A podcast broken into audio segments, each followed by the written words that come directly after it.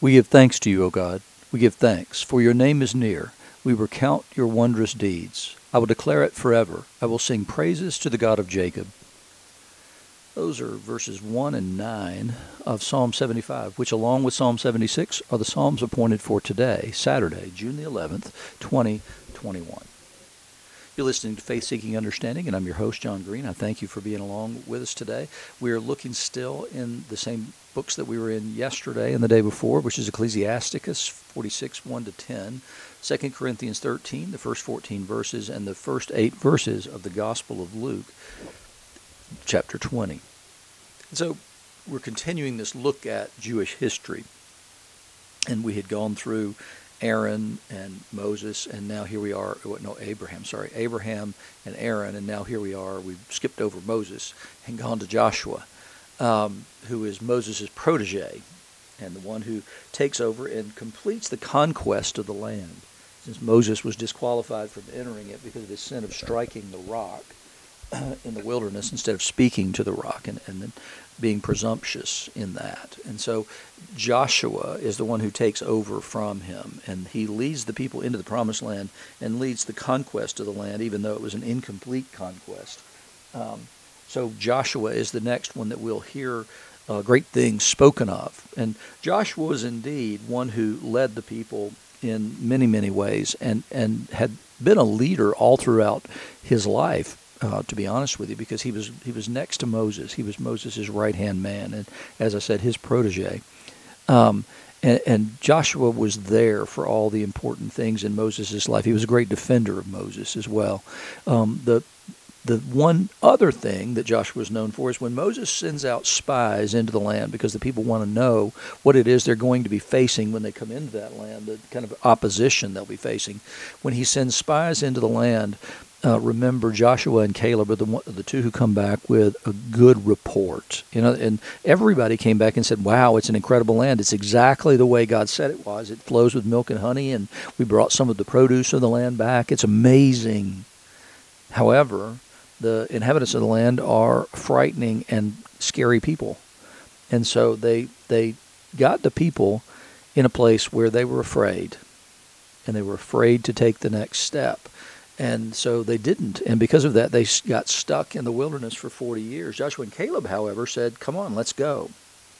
I've always found it interesting, and particularly before I left where I was ministering as a staff member in Pauli's Island, it never occurred to me why it was that this guy who had been sort of the drum major of let's go in the land and conquer the land, why it is, this is that beginning at the end of Deuteronomy, Moses is the one who first says to him, be strong and courageous.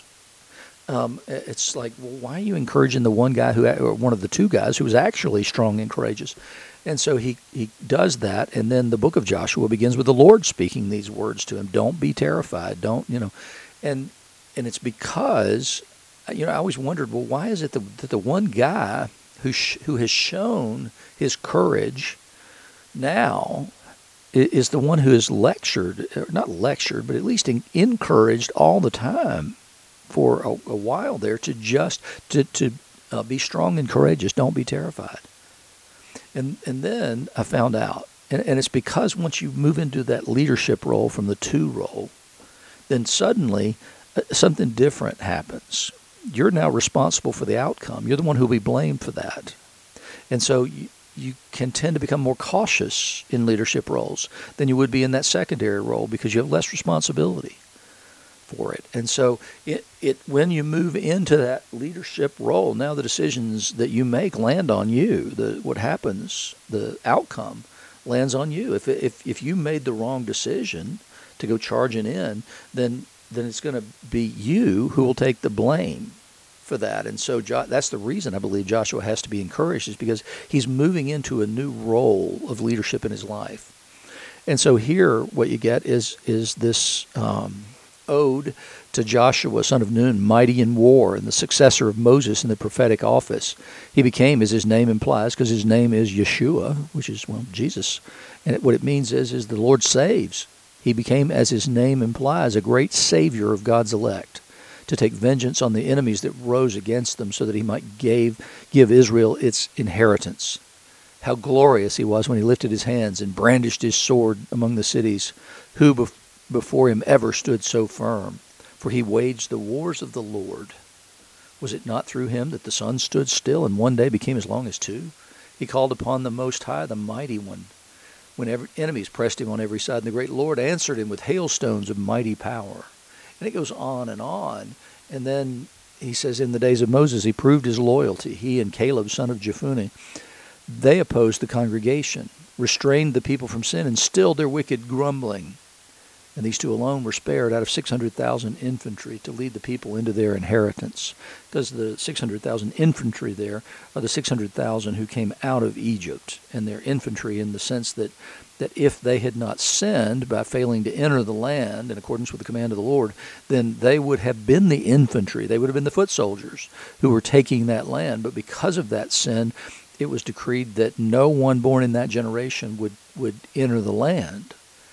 And so Joshua and Caleb are the ones who still come in as commanders at that point to give the people their inheritance, the land flowing with milk and honey. And it's a beautiful passage to a man who probably we overlook, in spite of the fact there's an entire book of Joshua. We tend to overlook Joshua and his exploits and his leadership of the people.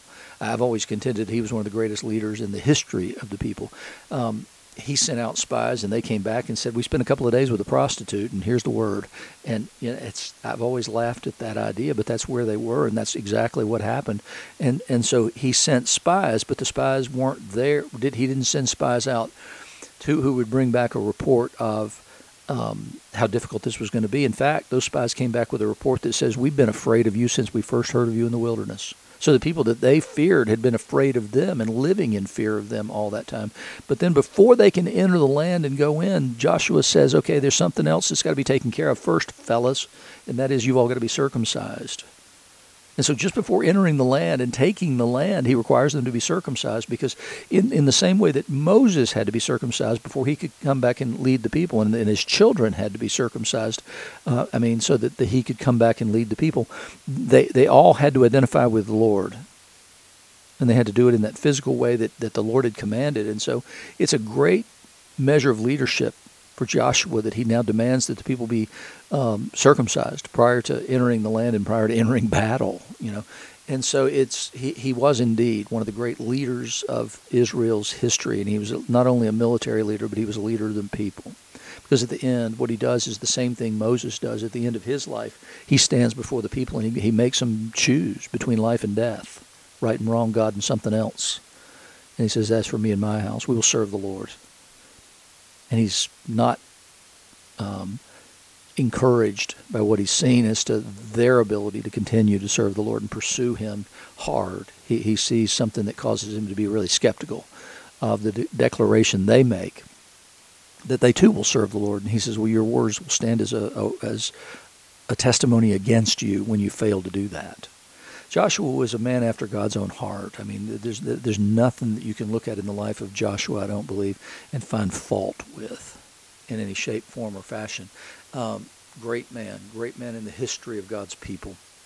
In the gospel today, what you get is Jesus. Remember yesterday, he came in and he drove the money changers and the sellers of sacrificial animals out of the temple precincts, and then what we're told today is that one day, as Jesus was teaching the people in the temple and preaching the gospel, the chief priests and the scribes and the elders came up to him and said, "Tell us by what authority you do these things, or who is it that gave you this authority?" In other words, who is allowing you to speak here? I don't remember us giving you the right to do that, and I don't remember you coming and seeking that authority from us, and we're the ones who control all these things. And he answered them, "I'll also ask you a question. Now tell me, was the baptism of John from heaven or from man?" In other words, was John a man sent from God?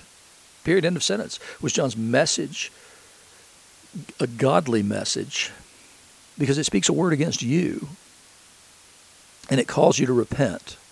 So was that from heaven or from man? And they discussed it with one another. And this is, you always know then, well, the answer should be simple, but it's apparently not. Whenever they discuss it among themselves, if we say from heaven, he'll say, "Why didn't you believe him?" But if we say from man, all the people's going to stone us to death, for they're convinced John was a prophet. So they answered that they didn't know where it came from. Jesus said to them, neither then will I tell you by what authority I do these things. You know, I can remember years ago when I left the Episcopal Church, one of the reasons that I left was because I saw this theological drift that couldn't affirm basic Christian doctrine, could not affirm that Jesus was and is the way, the truth, and the life, and no one comes to the Father but by him. It couldn't affirm that Scripture was normative, that Scripture was of God. It doesn't contain the Word of God, it is the Word of God. When you say it contains the Word of God, then what you're saying is all of it is not God-breathed. Only the parts that I believe are God-breathed.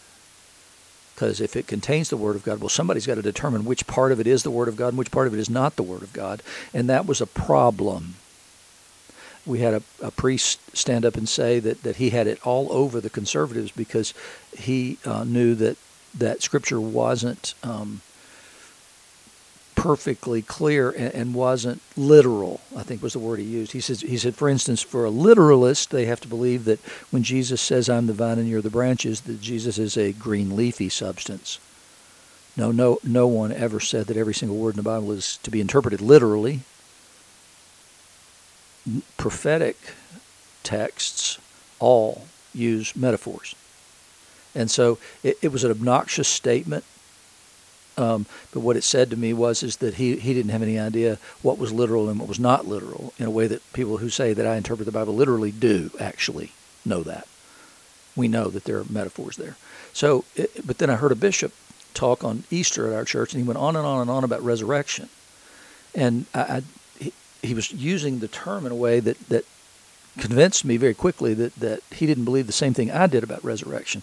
So when I left the church, I wrote a letter to a bunch of people who I led several ministries, and so I explained my resignation to them and said, I'm pursuing a call to ministry. I'm going to seminary and blah, blah, blah.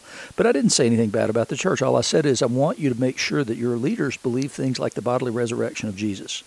Well, a year later, a friend of mine called me and said, John, I thought maybe you'd lost your mind when you said that. She said, however, I was working in the cathedral bookstore, and I asked the bishop, I said, do you know John Green? He said, yes, I do. He's a fine layman. I'm sorry that he's no longer in the church. And she said, well, when he left, he wrote this letter. Did you see the letter, Bishop? I did see the letter. Yep, I did.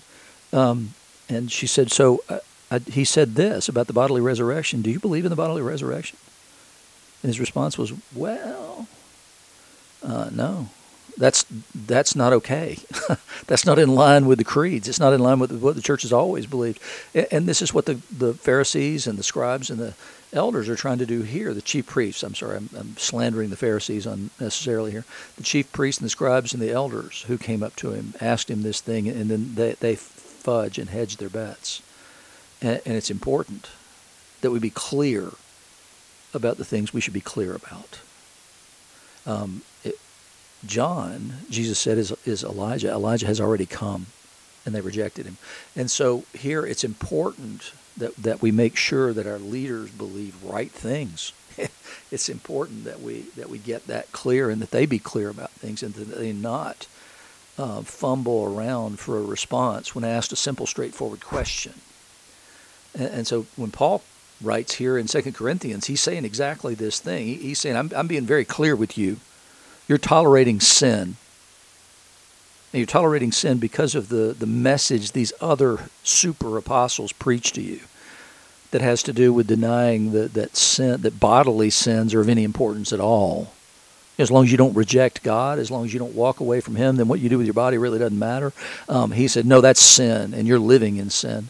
And I want to be very clear with you about that, he says. This is the third time I'm coming. Every charge must be established by the evidence of two or three witnesses. I'm not coming in there and just ransacking the place. Nope. I know what's going on. I have plenty of witnesses that tell me these things. And every charge must be established by the evidence of two or three witnesses is a basic, fundamental principle of Jewish law, that you can't accept the testimony of one person in order to decide a case or dispute. And he says, I warned those who sinned before and all the others, and I warn them now while I'm absent, as I did when present on my second visit, that if I come again, I'll not spare them. Since you speak proof that Christ is speaking through me, he's not weak in dealing with you, but is powerful among you, For he was crucified in weakness, but lives by the power of God. We are also weak in him, but in dealing with you, we live with him by the power of God. In other words, I'm coming and bringing judgment with me at the church, and it starts right there at the church. He's not judging the rest of the world. He's judging the church because there's a standard we can hold them to. He said, examine yourselves to see whether you're in the faith. Test yourselves. Or do you not realize this about yourself, that Christ is in you, unless indeed you fail to meet the test? But then he says, we pray that you may not do wrong, not that we may appear to have met the test, but that you may do what is right, though we may seem to have failed, for we can't do anything against the truth, but only for the truth. We're glad when we're weak and you're strong. Your restoration is what we pray for. Paul's writing to a church that has denied the authority of not just Paul, but literally of Jesus and of the Word. It's denied the authority of the Word of God, which is God. You can't separate the Word of God from God. No, it's literally what they believe in Judaism is this: the Torah is the blueprint for the creation of the world. And so if you want the world to work the right way, then we cooperate with the blueprint. But we find that right from the beginning. So what happens when you transgress against the, quote, law that God's given you? Well, you die. And that's what happened to Adam and Eve. You will surely die. And they did. They ultimately died. And they died in many ways before that. And so we get further and further away from the law. When we get further and further away from the word of the Lord, then we die. We die spiritually. We die otherwise. And it's important that we aim for restoration and pray for restoration. It's that reason that we confront sin and we're clear about what sin is, so that we might ensure that you don't die in your sins and because of your sins. It's important that we accept and uphold the authority of the Word of God in all things.